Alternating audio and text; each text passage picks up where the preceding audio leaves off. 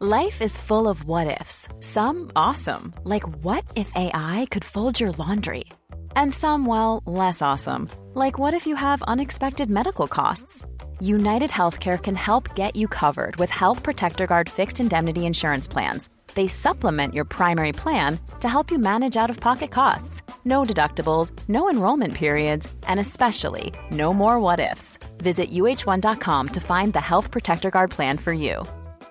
Many of us have those stubborn pounds that seem impossible to lose, no matter how good we eat or how hard we work out. My solution is PlushCare. PlushCare is a leading telehealth provider with doctors who are there for you day and night to partner with you in your weight loss journey. They can prescribe FDA-approved weight loss medications like Wagovi and Zepbound for those who qualify. Plus, they accept most insurance plans.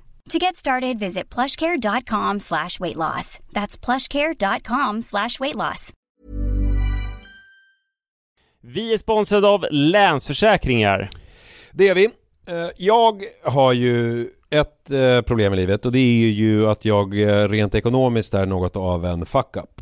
Jag både tjänar för lite pengar och jag gör av med för mycket pengar. Och det finns ingen framförhållning, det finns inget sparande till mig själv, det finns ingen pensionsgrej som är så många eh, som lyssnar skulle sätta eh, kaffet i, i vrångstrupen. Eh, när de förstår Ja, de gör det nu. Ja, när de förstår hur illa ställt det faktiskt är. Däremot så har jag lovat mig själv att jag ska inte låta den här ekonomiska fuck-uppigheten, som jag kallar den, föras över på mina barn. Eh, this ends now, har jag sagt. Och dra, dragit ett streck i eh, marken Bra. med kolkrita.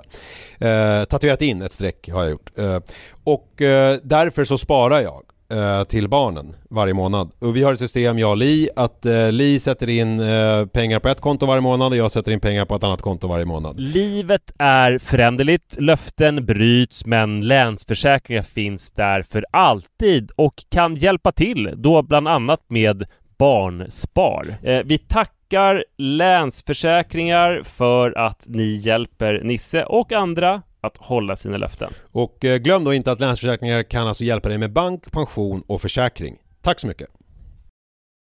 Vi är sponsrade av Joina som är ett nytt spel för dig som är över 18 år från Folkspel. Folkspel är ju föreningslivets ideella lotteribolag. Ni känner alla till Bingolotter och Sverigelotter som har tjänat ihop 17,5 miljarder till föreningslivet sedan starten 1991.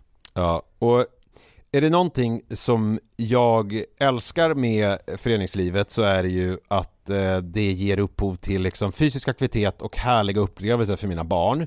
Det som är mindre eh, positivt är ju alla dessa högar med olika saker som man förväntas göra som föreningsförälder. Eh, jag vet inte hur många gånger jag har haft olika typer av lotter, tidningar eller andra grejer som ligger hemma och som jag tappar bort och som sen ska säljas. Det är godis, det är bullar, det är, ja, det är som sagt lotter och sen så slutar det alltid med att jag får hosta upp själv ur egen ficka för att jag har tappat bort allting och det blir ett himla krångel och meck. Det här kanske säger mer om mig än om själva eh, den här verksamheten, men det är i alla fall ett problem för mig. Därför så älskar jag tanken på eh, joina, eh, eller vad säger du Manne?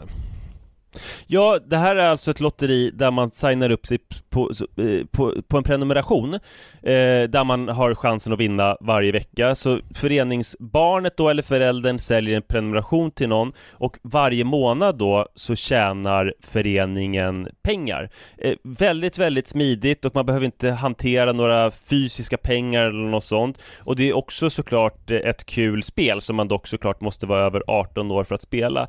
Så om du eller din förening vill veta mer så gå in på folkspel.se joina med y och läs mer om det här smarta. Ja, det ska jag verkligen göra exakt just nu. Tack så mycket Joina.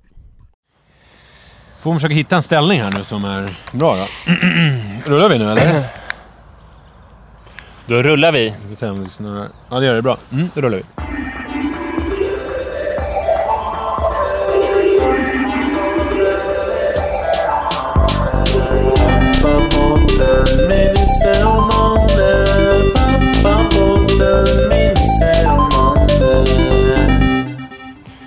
Hej och välkomna till Pappapodden avsnitt 45. Jag Det är som krigsslutet. Ja, just det, precis. och det, ju, det var väl också tidig vår, eller typ Ja. april eller någonting. Maj var det ju. Ja. Var det stor skillnad mellan maj och april? Nej, men tidig vår kan man inte säga att maj är. Nej, och dessutom kan man ju inte säga att det är maj nu direkt. För Fast vi... då får man ju tänka så här, att Europa tog det slut i maj. Sen var det ju alla de här bomberna i Hiroshima och Nagasaki. I, det var i augusti 45. Ja, herregud, det finns ju folk som fortfarande trampar på gamla eh, andra världskrigsminor och sådär. Så är det slut egentligen? Det är en fråga som vi inte riktigt eh, vet det exakta svaret på. Vi sitter nu här vid den berömda amfiteatern i Hägerstensåsen. Du heter Nisse Edvall. Mm. Och eh, ungefär tre meter till vänster om oss så ligger min yngsta dotter Rut. Och du heter? Ja, ja, men det har jag sagt tror jag. Jag heter Manne Forsberg. En liten bit ifrån oss ligger Rut och sover. Och anledningen till att vi sitter här i snögloppet en tidig februaridag och gör det här är ju mitt misslyckande som eh, bebisförälder. För det rimliga hade ju varit att Rut hade somnat hemma i sin säng och vi hade suttit i någon mysig kofta med kanske fårskinnstofflor och eh, druckit kaffe och haft... Kanske gjort en öppen eld i ditt vardagsrum. Precis. Vi eh, nämner Munk golvet. också. Produktionsbolaget Munk. Vi gör det här i samarbete med dem. Erik Klarén är den som klipper. På ett eminent sätt. Senaste avsnittet, mycket roligt. Men, men nu är vi långt borta från, eh, från, från Ringvägen 88 där de sitter. Även om vi ibland har varit ännu längre bort. Nej, men så man borde ju suttit och, och myst hemma i lägenheten. Men eh, just nu kan jag inte lägga Rut i sängen. Med mindre än eh, svår tandgnisslan och eh, mycket eh, skrik. Just det. För det har ju varit så i Thailand så la jag henne bara i vagnen och man kunde rulla omkring med den och sådär. Nu bor jag, vi har ingen hiss hemma. Så att det funkar ju inte att söva henne i vagnen och sen rulla upp i lägenheten. Utan jag får ju leva mitt liv ute på gatorna som en gammal vagabond. Just det. Men var det inte lite så när du var med Iris också?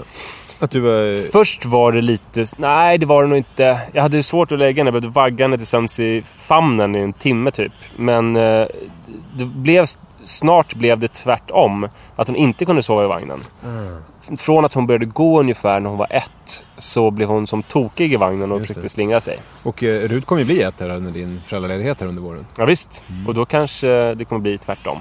Men eh, det är ju så att vi kommer inte spela in i studion på ett tag eftersom jag inte vågar anförtro åt min yngsta dotter Rut att krypa omkring i en studio med massa värdefulla och farliga saker. Just det. Men jag tycker det här, jag lyssnade igenom lite, vi testade ju. tycker det var en ganska trevlig ljudmiljö. Vi sitter ju liksom i en liten skogsdunge. Det är lite såna här tidiga februarifåglar. Det är en och annan dagisgrupp med såna här reflexvästar som passerar. Vi har sett två stycken Grand Danois-hundar, jättestora. Och eh, du har sett ett dagisbarn som du kände igen för Ja. att han har gått på Iris eh, förskola på tidigare. gläntan. Och nedanför oss så är ju Telefonplan ett väldigt eh, expansivt område där det finns mycket hipsters men också mycket folk på telekomföretag. Och där byggs det mycket så man hör lite från det. Bakom oss så är Konstfack också. den... Konstfack ligger Kanske också Kakan där. Hermansson eh, lurkar i... i eh, Kakan Hermansson bor här på Hägerstensåsen dessutom. Kanske hon kommer nu. Ja, hoppas det.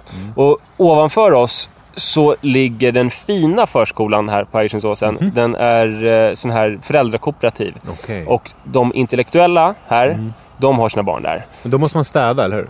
Eh, det måste man göra. Joakim Thåström och Håkan Hellström har ju, har eller har i alla fall haft eh, sina barn i föräldrakooperativ. De som har det här, det är ju, tror jag... Jag vet inte om jag ska namedroppa så mycket. Jag kan i alla fall nämna Peter Fröberg Idling, som du känner till. Han har sitt barn här uppe. För, författare i den här eh, Röda khmererna-boken. Exakt, Pol Pots leende. Och sen kom det... så eh, redaktör på Vi, va? Vi läser och så. Exakt. Och eh, hans... Eh, vad roligt med Peter Fröberg Idling, för häromdagen så var jag på ICA och hörde, eh, utan att se vem det var, en pappa ropa efter sin son Osvald. Okej. Och då tänkte jag att det måste ju vara en väldigt eh, intellektuell eh, förälder. För att eh, det måste ju vara efter Gösta Osvald. Okej. Den här författaren som eh, begick självmord genom dränkning på Gotland på 40-talet när han var typ 25 år gammal. Okej. Och han var ju alltså, lite Det här som känner en... inte jag till alls. Det här är helt nytt för mig. Nej, du, det är nog jävligt okänt. Jag måste Men, kolla om det, vi spelar in. Jag blir så nojig. Det gör vi. eh, han var ju en otroligt eh, lovande författare och också tonsättare. Och jag känner väl egentligen bara till det för att min syster skrev ett specialarbete om honom i gymnasiet. Jaha, och jag var intresserad av att hon gjorde. Någon Min äldsta, Anna-Maria. förlåt. Eh, så tänkte jag på det och sen så såg jag sen vem det var. Och då var det Peter Fröberg Idling. Som ju har visst intellektuellt kapital. Men sen kom jag på det självklara. Det är ju inte Gösta Osvald utan det är ju Lee Harvey Oswald. Varför skulle man döpa sin son efter John F Kennedys förmodade mördare? Vadå? Lee Harvey Oswald? Är inte det... Eh... Det han som sköt Kennedy. Nej. Jo. är det sant? Ja, vem trodde du att det var? Nej, men jag trodde det var någon slags eh, bara socialistisk eh, kampfigur. Ja, okej. Det beror på vilka kretsar man Ja, men kan inte han, du- var, han var ju socialist. Eh, Okej. Ja.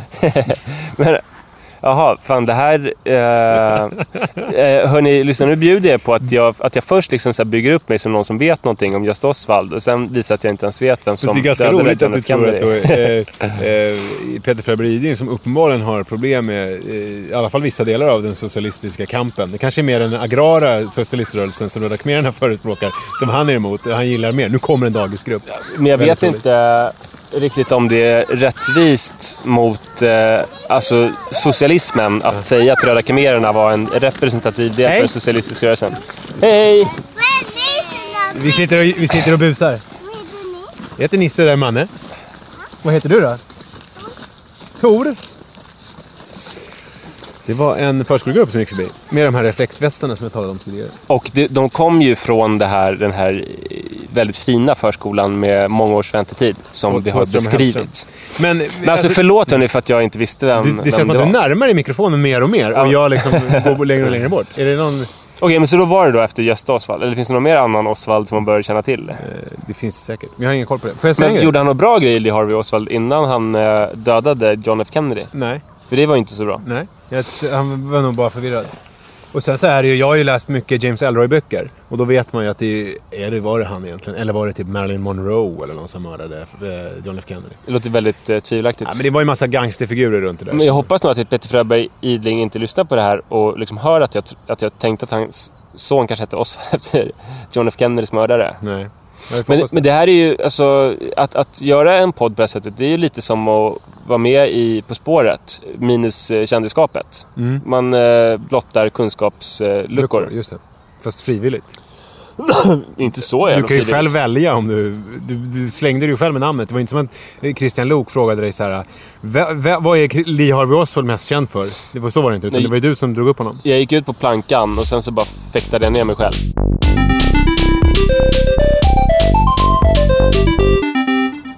Min son, han blir bättre och bättre på engelskt uttal, vilket är kul på många sätt. Men det är också jobbigt eftersom han har en förkärlek för eh, amerikansk svart eh, rapmusik. Och då ett ord som frekvent eh, förekommer är ju nigga. Mm. Eh, som ju är, som vi alla vet, en nedsättande term för svarta som man använde i USA på ja, företrädesvis eh, 1800-talet, tänker jag mest, och slaverirörelsen. Men som också har reclaimats av, själva. svarta. Av dem själva. Och det är de som får använda Exakt, så är det ju lite grann. Det är ju överenskommelsen. Att det är de svarta själva som får kalla varandra för nigga. Det är. Alltså, väldigt svårt Till för... exempel Lee Harvey Oswald skulle ju inte kunnat Nej, säga det. Nej. Eminem har ju väldigt svårt. Han kan inte Ja, säga nigga. Och han istället använder ju... Han rackar ner på bögar istället. Mm. Vilket ju är minst lika eh, dåligt. Eller vad heter det? Minst lika bra. Eller dåligt. Och det? inte heller en adekvat jämförelse för han är ju inte bög själv. Eller så här, Nej, det, nej, men det är det jag menar. Ja. Han tror att han kan göra det. ja, Varför nej, tror han det? det, det? Där har han fel. Det var ett svamlande resonemang det där kände. Men hur som helst i alla fall. Det finns en gammal klassisk låt av Ja Rule.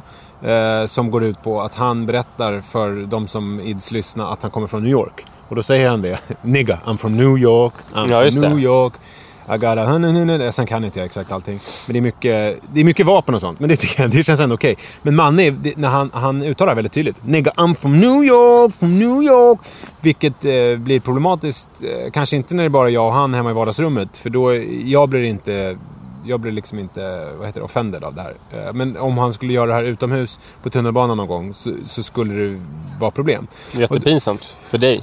Ja, och då har jag tacklat det här genom att eh, börja något svamlande resonemang om att bruna människor inte alltid har blivit behandlade schysst i världen. Eh, och han, redan där började han typ svam, försvinna iväg och vilja spela något dataspel eller någonting.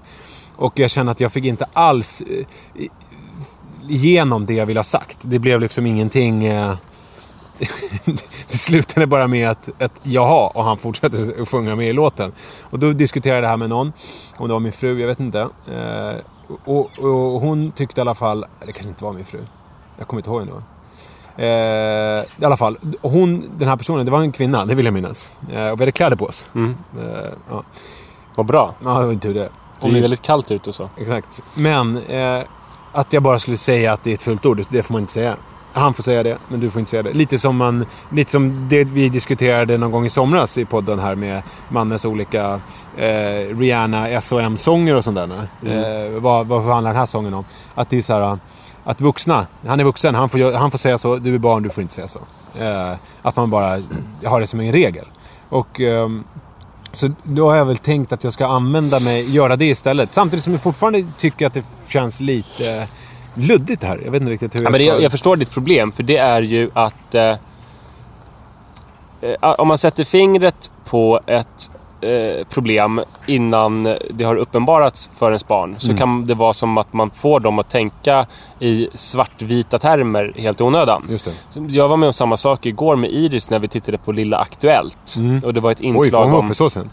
Ja, igår höll jag uppe Hur henne. går det med eran eh, jetlag? Är den borta nu? Ja, tyvärr alltså. Nej, är det helt, Ja. är det helt tillbaka? Ja, hon somnade nio igår. Nej. Men det var för att jag ville hålla henne vaken så jag skulle få se Mästerkocken. För jag litade inte på att hon skulle lägga upp det så Aha. snabbt på play. Och jag visste att om jag lägger den här då kommer hon garanterat inte sova när Mästerkocken börjar. Vadå, så hon fick vara uppe hela Mästerkocken? Ja. Oj, oj, Men... Eh, oj. oj, oj, oj. Nej, men det, det var ganska lyckat faktiskt. Men eh, på Lilla Aktuellt då så handlar det om den här pojken som är typ åtta år som också skriver Kamratposten om, om att han är feminist. 11 år. Det är, det elva är? Herman Munk. Det är Jakobs son. Som eh, ägaren till... Va? Ja. Är det sant? Visste du inte det? Hur skulle du kunna veta det? Hur fan skulle jag kunna veta det? Nej, det är sant. Mm. Okej, så vi gör en samarbete med produktionsbolaget Munk. Det heter Munk för att ägaren heter Jakob Munk. Och då Jakob Munks son är den som Mm. Ja. jag tänkte prata om nu. Exakt. Han har skrivit i Kamratposten om att han är feminist och eh, var med i Lilla Aktuellt igår i ett inslag där han gjorde ett plakat och berättade om sin feministiska övertygelse. Mm. Och där berättade han om att kvinnor och män ska självklart ha samma rättigheter. Mm. Och jag såg att Iris såg lite brydd ut och då försökte jag börja förklara för henne liksom, att det har inte alltid varit så.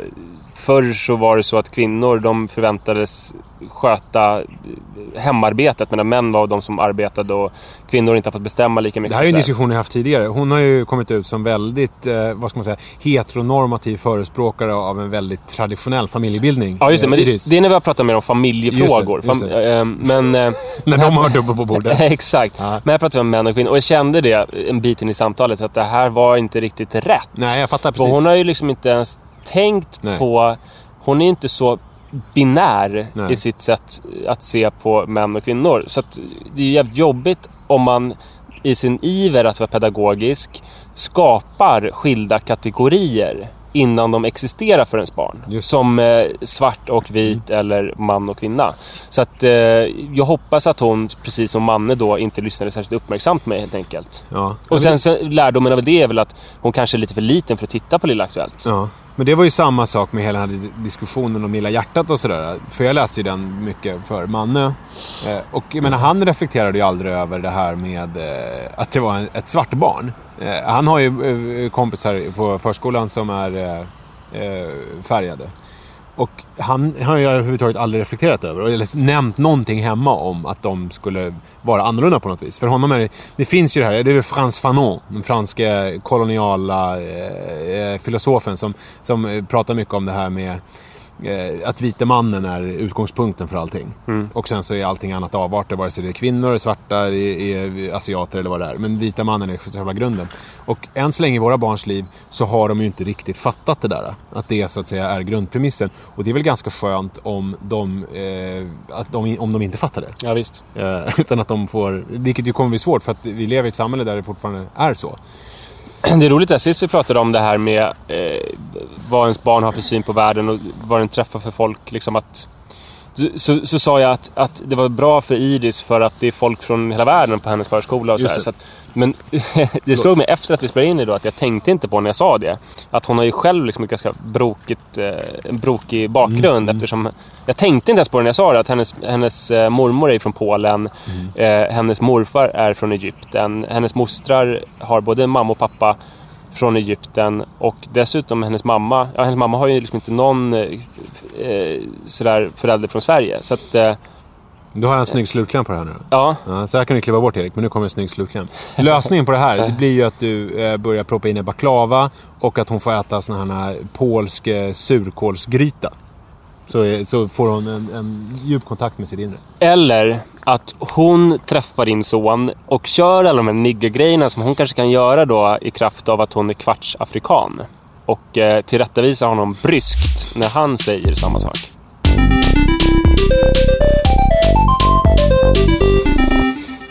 Tandborstning är ju ett problem.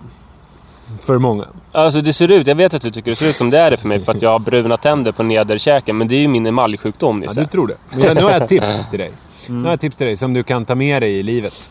Eh, det är så här att Manne har en bil som bakpå, i, i, i så att säga bakluckan, så är det en liten nyckel som man kan stoppa in där, ett litet hål. Och sen så eh, drar man upp en fjäder genom att stoppa in den här nyckeln. Och så trycker man på en knapp på nyckeln och då skjuter man iväg bilen. Och det är då för att den ska få fart på marken och så kan den åka iväg en bit. Det här har vi nu kommit på att den kan vi använda till allt möjligt skoj. Bland annat till tandborstningen. Och då har vi så, då har vi fyra olika tandkrämstuber. Hela det här resonemanget förutsätter att man har problem med tandborstningen. Har man inga Och problem... att man har obscent mycket pengar så man kan köpa fyra, ha fyra olika sorters tandkrämstuber hemma. Ja, men då kan man tänka så här. Spara ihop. Varje gång du tänker så här, nu är det dags att köpa tandkräm. Gör inte det. Spara ihop, spara de pengarna och sen så en gång när du ska köpa ny tandkräm för att den som är, är slut. Jag vet inte vad jag menar nu. Men i alla fall, då köper du fyra på en gång istället. Så spara, ja, skitsamma. Och eh, så, så det som är grejen då, det som jag skulle säga är att om man inte har problem med tandborstningen hemma med sina barn så kan man ju skita i det här. Men eh, det här var kul i alla fall då, för då får bilen välja tandkräm Utan de här fyra. Så att då håller han i den här eh, nyckeln som är då fäst i, i den här bakluckan på bilen och så trycker han och då liksom flyger bilen iväg. Och så träffar han en av tandkrämerna och så använder vi den. Och sen så under själva borstningen så får han, eh, vilket han ju sällan får annars, skrika så högt han vill. Alltså han får öppna munnen på vid gavel. Han har bara- ju rätt, vet jag, mycket, väldigt mycket röstresurser. Ja. Så man kan tänka att grannarna inte är överförtjusta i den här regimen. Nej, det kanske inte, men det, det handlar om 25 sekunder ungefär. Mm. Så det får de ta. Och det har funkat jättebra. Jag kommer åt på ställen i hans mun som jag inte visste fanns. Eh, tack vare detta. Och det här har vi också applicerat på valet av kläder på morgonen. Vilket ju kan vara ett problem med barn. Alltså, jag vill ha det här och det här. Inget problem längre, för nu, bilen får välja. Så att då lägger jag upp tre olika sorters byxor, tre olika tröjor och tre olika strumpor. Kallingar brukar jag undvika på morgonen för att oftast eh, så duschar han ju på kvällen så då har han ju fått nya kallingar redan. Som han kan använda eh, den här dagen på förskolan. Så då får bilen välja en tröja och ett par strumpor och ett par eh, eh, byxor och sen sätter vi på det och så är det frid och fröjd. Det låter helt perfekt. Det är roligt det här med tandborstningen, att han får skrika. För den är så här lite så här aggressiv eh, variant. Om man jämför då med, jag hörde i Alex Schulmans podd, att han berättade om att hans variant när han... Intressant uttal. Vad ska, Det var som att du bara svalde hela. Oh, man. Alex Schulman. Alltså jag har ju hört eh, från, jag jobbade på en tjej som heter Inga Ramsten, en kvinna som heter Inga Ramsten som var den som eh, egentligen grundade hela Unga P3. En eh, legend inom media Stockholm. Eh, det var hon som drog igång Hassan alla de där programmen.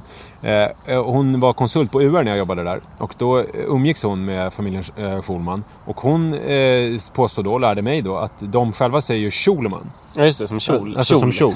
Medan han själv säger ju Schulman. Gör han Eller det? Schulman. Eller vad säger han? Ja, jag, jag vet inte vad han säger. Eller så var det Schulman man skulle säga. Schulman. För han säger Schulman. Just det, så är det. Schulman säger, och sen så egentligen så säger de Schulman. Och jag säger Schulman. Men du sa ju ingenting. Det var som att du, Alex det var som att du tvekade. Du visste inte om du skulle göra en... eh, Jag vet precis vad jag vill säga. Om Men du skulle vinkla bort fåren eller om du skulle gå rakt. Så att du bara... Schulman. det jag ska säga i alla fall är att hans metod har han berättat i sin podd med tandborstningen är att han pussar sin dotter på munnen efteråt. Det här har jag hört. Och jag, ja, du har gjort det. Ja, Och det och han var ju också orolig för att han... Eller han, jag borstar tänderna på Ja, min det var ju fyraåriga dotter. väldigt Det är väl roligt. konstigt, för alla vet ju att tandläkarna säger att upp till nio års ålder någonting ska man ju borsta sina barns du, tänder. det är de faktiskt inte själva. nio år längre. De har Utan, ökat det. Det är 15. ja, 18. Nej, men rekommendationen är alltså att man ska borsta tänderna till och med barnens... Eller till och med att de är 12 år. Så det är eh, sorgligt på något vis att han är orolig då för att det skulle vara sjukt att han borstar tänderna på en fyraåring. Och, och det här, den här åldern som du beskriver nu, det är ganska intressant. För det är, ju den här åldern som man brukar kalla för twins. Just det. Tror man, men... Så man ska du? borsta tweentänder då? Ja, men vet du? Nej. Så här är det. Nu ska jag deklamera lite för dig. At that time... Det här, jag ska ha min brittiska engelska. At that time Frodo was still in his tweens, as the hobbits call the irresponsible twenties between childhood and coming of age of 33.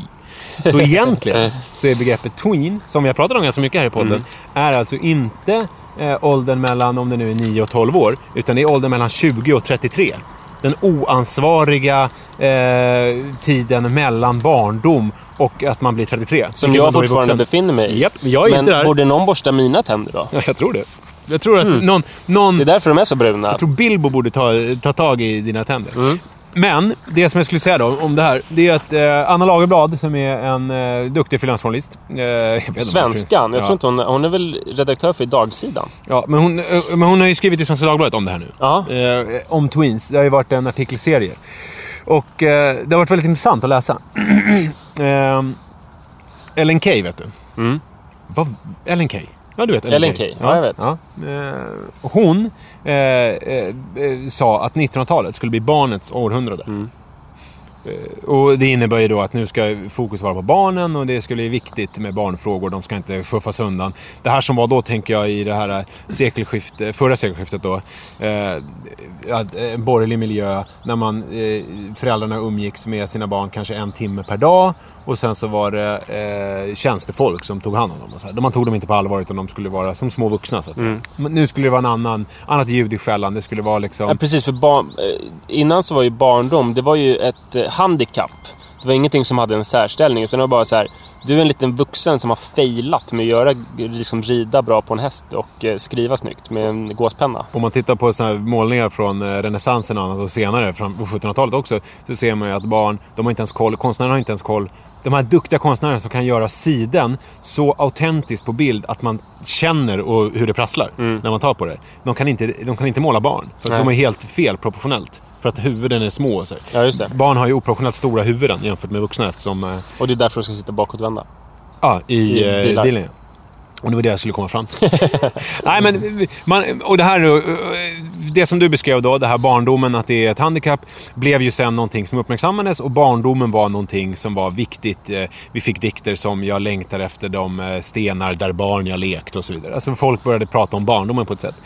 Och sen så vet vi ju hela 40-talet, 50-talet, den här tonårsrevolten, tonåren kom fram. Det helt plötsligt fanns det en till grej, att man var barn och sen var man tonåring. Nu började Rut pipa lite. Ja, jävligt oroligt känns det, men hon somnade om. Ska vi säga det? Att om, om Rut börjar pipa så kommer vi bryta och sen så kommer vi ta vid någon annanstans när, hon är, när det är lugnt igen. Ja, Så att ni kan vara helt lugna, lyssnare. det kommer bli podd. Eh, ja, tonåren blev också helt plötsligt någonting. När man skulle frigöra sig. Man skulle lyssna på Beatles eller eh, vad man nu... Var Tommy Steele eller Elvis skulle man lyssna på. Eller eh, vad skulle man göra med? Man skulle Man ha långt filmisar. hår. Ja, just det. Man skulle, och man skulle ha långt hår. Och så skulle vuxna säga klipp dig och skaffa ett jobb. Och man kunde ju också vara med i raggaruppror Just det. och eh, sprida skräck. Ja. Och eh, sen kom man ut på andra sidan, man konfirmerade sig och man eh, eh, eh, blev myndig och, och man tog realen och studenten och allt vad man gjorde. Och så blev man vuxen. Gick man ut i livet eh, som en vuxen människa, man hade käpp och, och hatt och sådär. sen har det där utvecklats ännu mer nu. Så att nu är det ju barndom först. Och sen så är det då det här eh, tween. Som då tolken myntade på eh, 30-talet men har missuppfattats. För man, fattar, man tror inte att det är eh, åldern mellan 20 och 33 utan nu är det åldern någonstans mellan 8 och 12. Alltså den här åldern när man är efter barndom, innan tonår. Innan, det, innan vi hade begreppet tweed i svenska så kallade man det ju ofta för förpuberteten. Just det. Eh, och sen så kommer då puberteten eller tonåren. De finns fortfarande kvar. Och sen så är man ung vuxen. Och det är väl lite det här eh, gamla tween-begreppet, mellan 20 och 33. Ja, det. ungefär. Det vill säga alltså innan man blir vuxen. Och sen så någonstans Millions of people have lost weight with personalized plans from Noom, like Evan, who can't stand salads and still lost 50 pounds. Salads, generally, for most people, are the easy button, right? For me, that wasn't an option. I never really was a salad guy. That's just not who I am. But Noom worked for me. Get your personalized plan today at Noom.com. Real Noom user compensated to provide their story. In four weeks, the typical Noom user can expect to lose one to two pounds per week. Individual results may vary. Hiring for your small business? If you're not looking for professionals on LinkedIn, you're looking in the wrong place. That's like looking for your car keys in a fish tank.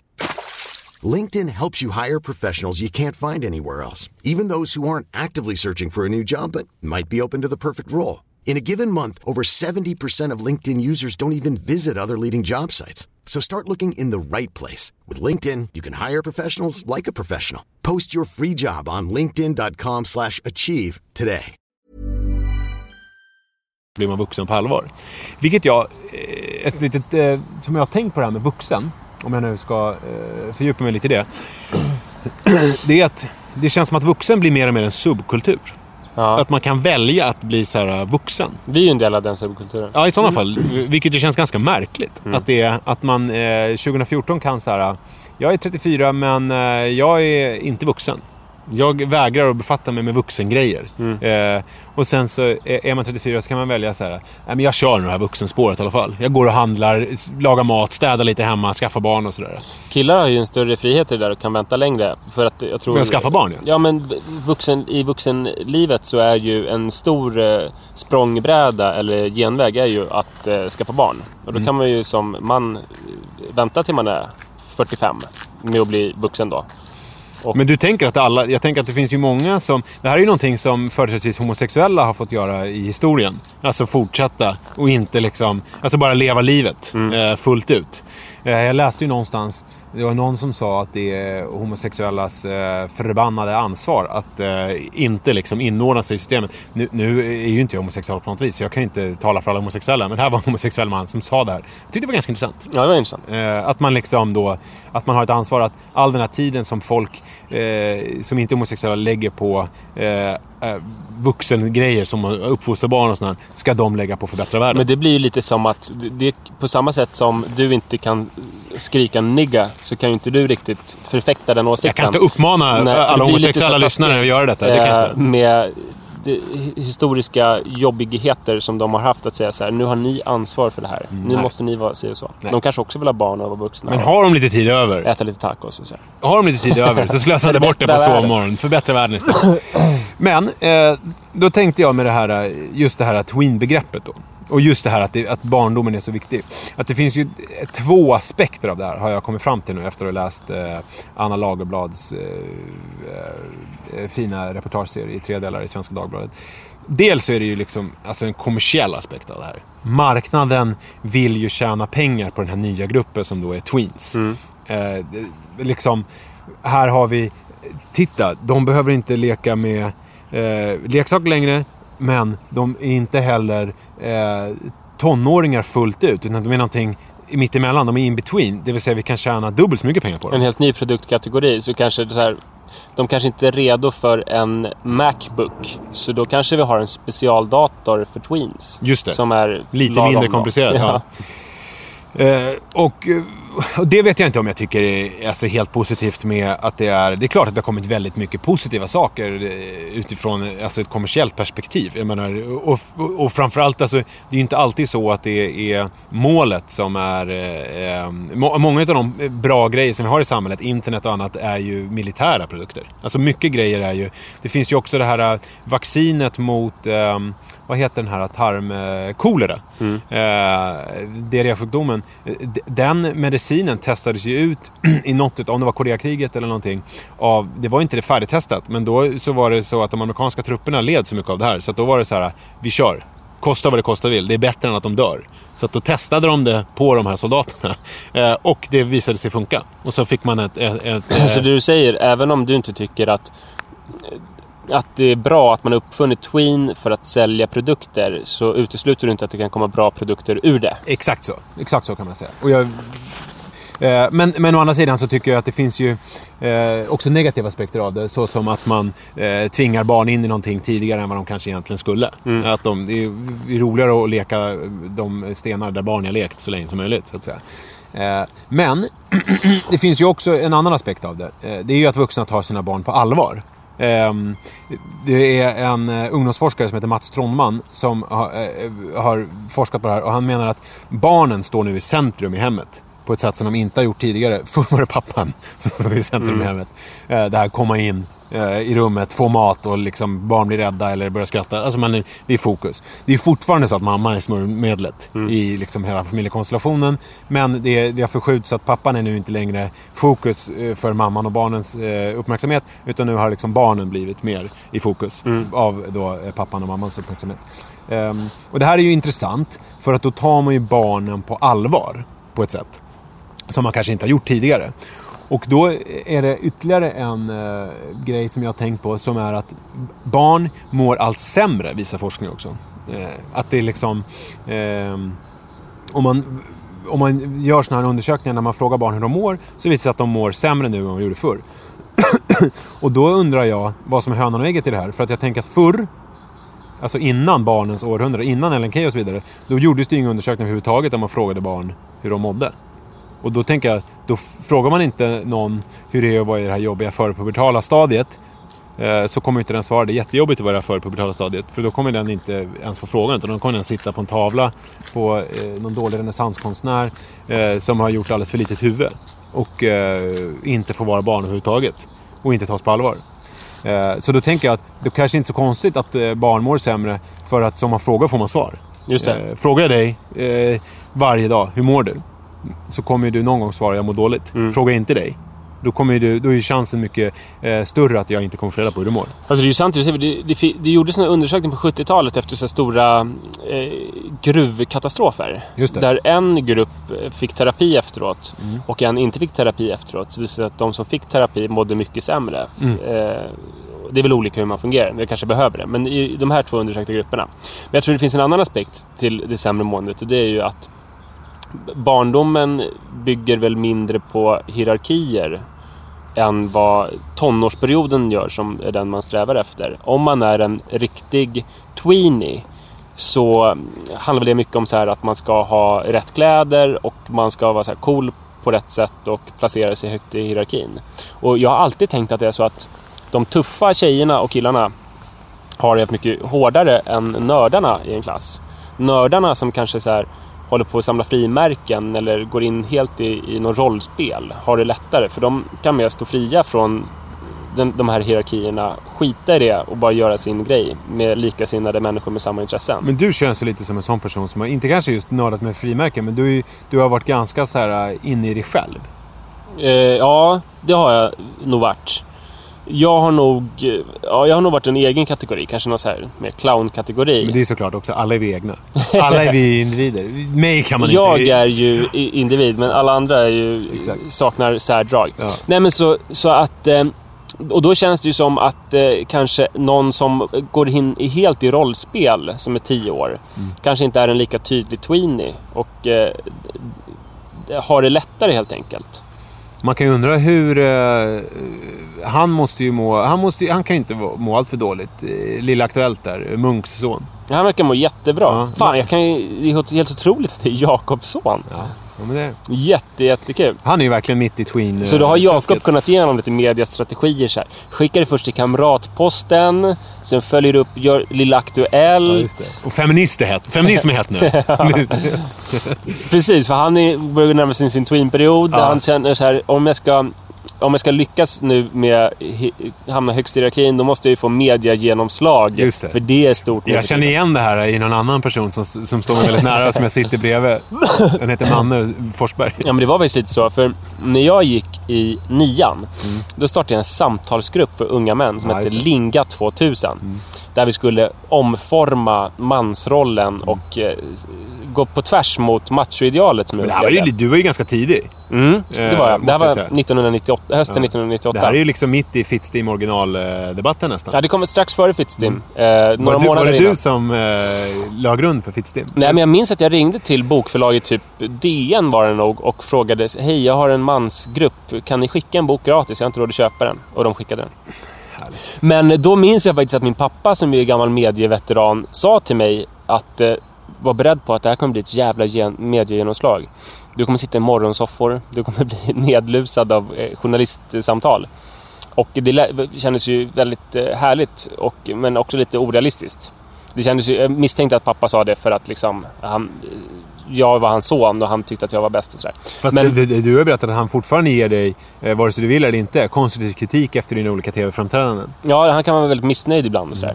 Men, eh, Men vad var det senast han var så missnöjd med? Vad var det du gjort då? Att jag inte hade tänkt, att jag inte visste exakt vad jag skulle säga innan. Så att jag liksom svävade på moln. Men det är ju Manne moln, Forsberg, det är målet. ju Manne Forsberg i nötskal. Ja, det är ju jag. Ja. Men det är, det, är- det, han har ju rätt. Det blir ju lite konstigt om man har åtta minuter.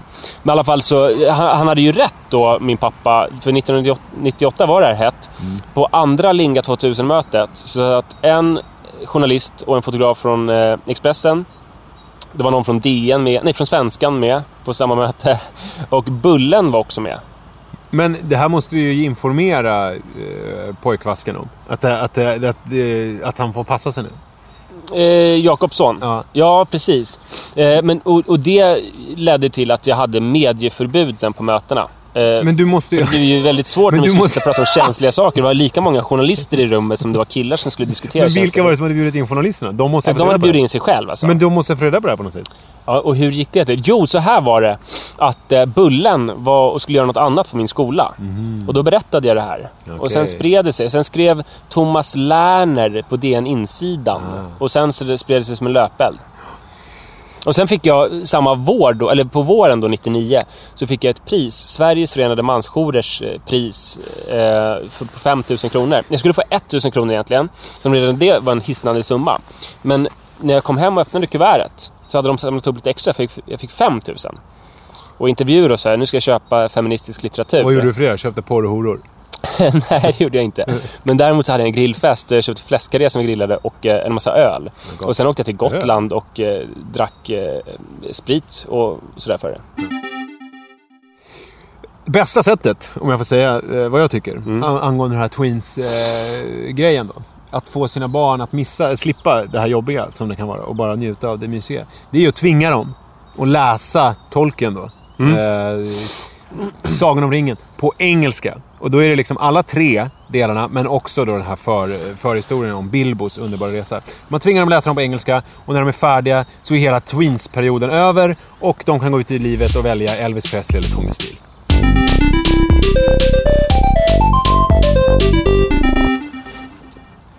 Jag har ju börjat vara föräldraledig nu.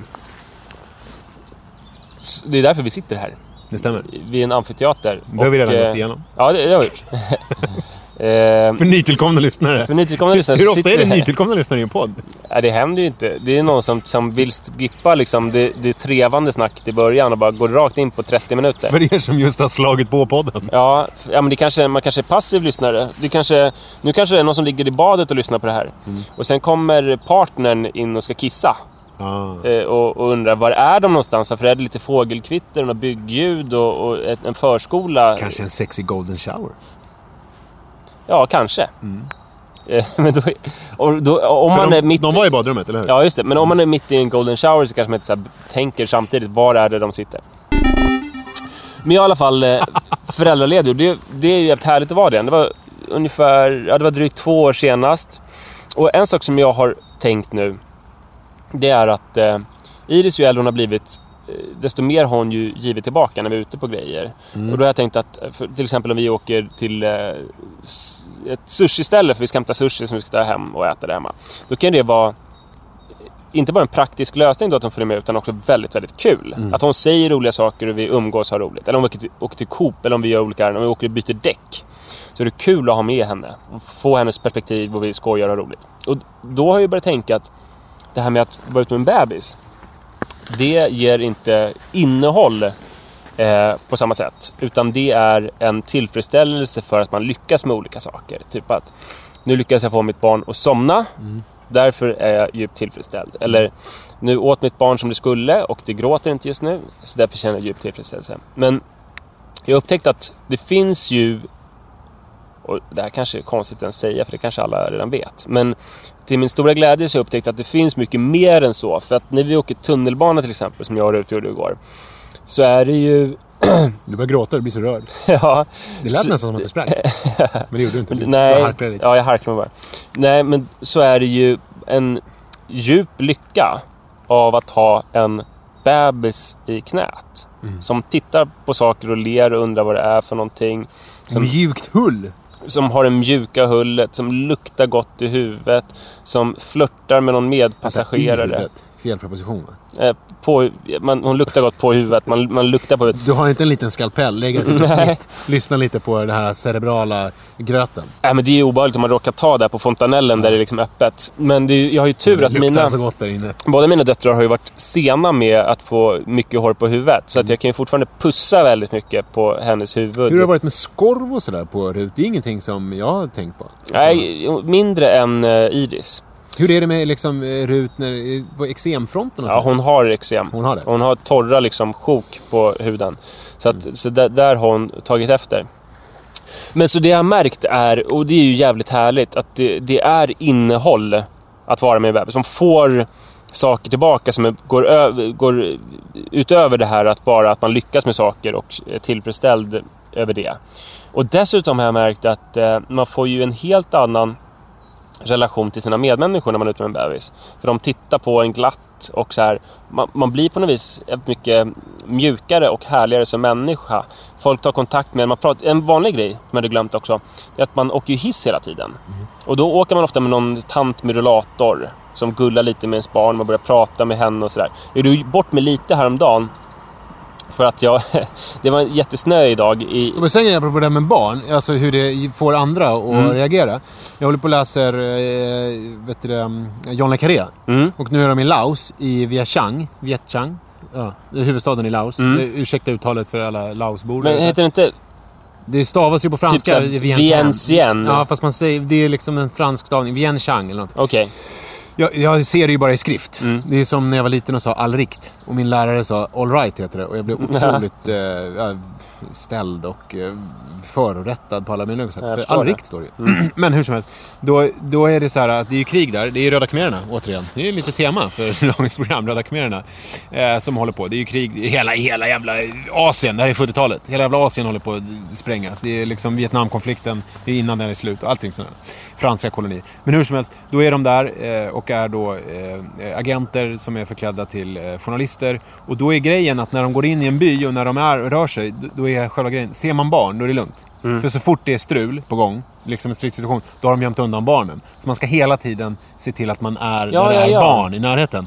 Då- För då kommer, inte, då kommer ingen eh, börja skjuta på en eller då kommer det inte uppstå stridssituationer. För att där barnen är, där är det lugn och ro. Och då tänker jag att det är lite liknande på tunnelbanan. Mm. När du kan sitta där. Det är även så här, när jag var på fotbollsmatcher förr i tiden när man stod i, i Black Army och så här, när det var Hells Agents-medlemmar och skinnskallar och det var olika eh, kriminella element av alla sorter. Men de hade oftast så här, barn. De stod med Hells Angel-väst men hade ett spädbarn på axeln. Då visste man den där personen kommer inte skjuta mig i huvudet Ja, man- man och driva in en skuld. Man tar sällan fram en k-pist när man har ett barn eh, Nej. på, på axeln. Och det är ju samma grej med att ha barnet på tunnelbanan. Ja, och man får mycket leenden. Alltså det sitter så här businessmänniskor och pratar om affärsuppgörelser i telefon och sen tittar då Rut på dem, ler på, mot dem och, och de ler stort tillbaka och sådär. Så, att, så att det blir jävligt mjukt och härligt alltihop. Också bra ragg-grej. Ja, det har jag väl inte riktigt utnyttjat. Nej. Och har inte heller några sådana planer. Okay. Sara och jag har ju en överenskommelse i vårt äktenskap att vi, vi, ja, vi ägnar oss åt varandra sådär. Så att vi, vi ligger inte med andra till exempel. Och, men olika folk har ju olika överenskommelser i sina Jag har ju respektive redan relationer. berättat att man är min wingman. Ja, just det. Ja, då kunde man ju anta att ni har en annan uppgörelse, du och Li. Jag tror att det är liksom outtalat. Alltså det är lite så här, händer det så händer det. Ja. och, och det har då inte hänt för dig på, på många år. 15 år. Nej. Det är kanske lite sorgligt då. Men jag gillar ändå att leka med tanken. Att den där dörren hela tiden är lite på glänt. att jag vet att jag skulle kunna med vem som helst. Men, eh, men så, så det är ju en, en, en stor härlig grej. En annan grej är att... Eh, att eh, det är ju bra på något Grejen vis är att, att du får kontakt med andra människor. Ja, och att det blir mjukt och gulligt alltihop. Just det. Jo, just det! Den här snöiga dagen så träffade jag en tant med rullator i hissen. Men ni har ju ingen hiss. Va? Du har ju ingen hiss. Nej, men alltså på hissen upp till Odenplan. Ja, ja, i tunnelbanan. var ute. Förlåt. Ja, för det är där man träffar folk hela tiden, hissar. Och... Det var eh, där. Det var ett pip. Ja, det, de ska spränga någonting låter det som eh, på telefonplan. Men, och då sa hon, oj lilla vän, är du ute här i snöyran och åker vagn? Men vad skönt det verkar att åka vagnen och sånt. Då sa jag till henne, Hon kan inte prata. nej det sa jag inte, men jag sa, ja visst det verkar härligt, fan jag skulle också vilja ligga i en vagn och bli runtkörd. Och då sa den där tanten, typ 90 år gammal med rullator, vänta du bara. Det kommer det bli också. och det kändes som att det kanske inte var helt rätt sak att säga till en kvinna som med nöd och näppe kunde rulla sig fram med den där Jag rullatorn. tänker att det var Sickan Karlsson. Nu är väl hon eh, tyvärr eh, hädangången. Men eh, jag tänker att ändå, jag ser ändå framför mig Sickan Karlsson. Ja, det var ju en vass replik. Och Sickan Karlsson var väl vass. Mm, det var hon. Fast väldigt varm. En, ett smolk i glädjebägaren, det är det här som jag varit inne på och som ni kommer få kontinuerliga rapporter om. Det är ju det här att jag vill att alla ska veta att jag har två barn. Ja, klassiska. Ja, jag, har nämnt det förut, min oro för att det ska hända. Det har inte riktigt uppstått några konkreta situationer. Men ibland i de här leendena som är härliga så kan jag också tänka, ler de mot mig så stort som att jag var någon så här lallande förstagångsförälder utan någon som helst koll? Det där är ju ett problem alltså. Mm. Hur ska du lösa det? Vi har pratat om det här tidigare. Vad kom vi fram till då? Att du skulle säga det på lekplatsen? Att jag skulle inte hoppa på första tåget och säga liksom direkt ja, jag har ju till barn där som jag ska snart ska hämta. Utan att jag skulle vänta, hålla mig kall och vänta tills det kommer in naturligt. Typ, nu måste jag gå och hämta min dotter på dagis. Min äldsta dotter. Just det, men det kan också vara... Det som är problemet med det är ju att det kan bli att man sätter dit den andra, att den känner sig dum. Mm. Alltså lite som att... Eh, eh, alltså att, att, att man genom att rätta den kan få den andra att känna sig dum bara för att man tänker sig att den kan väl inte... Den, att man tänker att den ska förutsätt, inte förutsätta att du bara har ett barn. Utan eh, ska hålla sig väldigt öppen och kanske inte komma med råd och sådana. Utan, men då måste du ganska tidigt i eh, umgänget snarare på något snyggt sätt säga... Alltså jag kan tänka mig så här. Eh, Det finns det en grej som jag ofta gungar. gör. Och då kan du titta på den som andra som står och gungar. Och så innan ni egentligen börjar prata så bara... Det är så konstigt för att min, eh, min andra dotter, hon tycker inte alls att det är roligt att gunga. Men jag kan stå i timmar här. Alltså du kan hitta på någon sån grej. Sånt där gör jag ju ofta. Att så här, jag minns när min, när min äldsta dotter var i den här åldern. Eh, men anledningen till att jag började tänka på sådana saker, det var ju nog att under min första föräldraledighet så hände det hela tiden. För jag var ju den här förnumstiga som utsatte andra för det hela tiden. Att jag bara, ja, är ditt barn åtta månader? Ja, då kan det ju vara den här separationsångesten. Och de bara, du jag har fyra barn och det har varit lite olika det där faktiskt. Men jag har en strategi nu. Kolla i vagnen så ser om du ser något tvåbarnsspår där. Jag- Ser jag går iväg lite, jag Ja, kommer gör det. Nu, nu går Nisse... lite kanske. Ropa inte så mycket så att Rut vaknar bara. Förlåt, jag ska inte väcka mig. Jag ser precis vad det är. Du har en... Eh, Kom och sätt dig så, så alla lyssnare hör. Du har en ståbräda i eh, undervagnen som du kan sätta på. Alltså, jag, om jag var du, då skulle jag ha den på hela tiden. Så att du är, du är den här slarviga pappan som inte har hunnit ta bort ståbrädan. Om jag har ståbrädan på, då, alltså det är väldigt jobbigt att, att köra en vagn med ståbräda. Men du kan stå i man nedförbackarna på den. Men vet du vad jag kan göra? Som jag kom på. Det finns ju en annan sak i vagnen också, framför ståbrädan. Så det var det. Ja, dagis, eh, dagisdojor. Sådana här skoskydd. Om jag... Jag skulle kunna ha skoskydd på mig hela tiden. Som att ha glömt dem. ja. Det enda är jag kan ha skoskydd alltid och någon bara du har skoskydd? Oj, jag glömde. Det är så jävla jobbig lämning i morse. Enda är att de kanske tror så här att jag har varit på BVC. Ja, BVC eller kanske någon venerisk mottagning eller något. Ja, eller att jag har varit på, på, hos min terapeut för att göra upp med alla mina inre problem. Och att jag är typ seriemördare. Fast de tycker det är kan, kanske lugnt. För han kommer inte ta upp k-pisten när han har barnet på armen.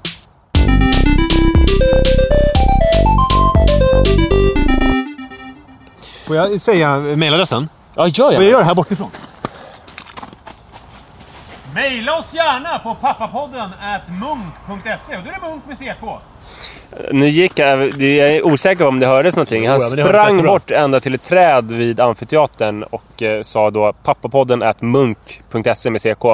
Och det är alltså Jakob Munk som har startat det här fina produktionsbolaget. Eh, Kända barn har han också, så att nu kanske det kommer gå, gå ännu bättre för produktionsbolaget. Det finns på Facebook också. Ja, det gör vi. Tack för idag. Hej! Hej då.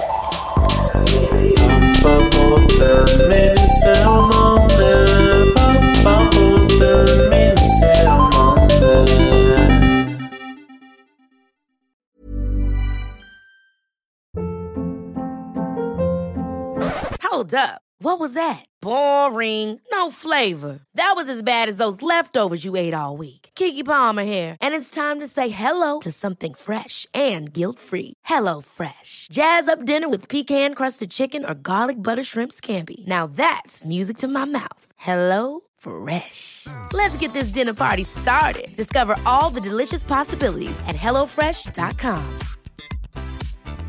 Planning for your next trip? Elevate your travel style with Quince. Quince has all the jet setting essentials you'll want for your next getaway, like European linen, premium luggage options, buttery soft Italian leather bags, and so much more. And is all priced at 50 to 80% less than similar brands. Plus, Quince only works with factories that use safe and ethical manufacturing practices. Pack your bags with high-quality essentials you'll be wearing for vacations to come with Quince. Go to quince.com slash pack for free shipping and 365-day returns.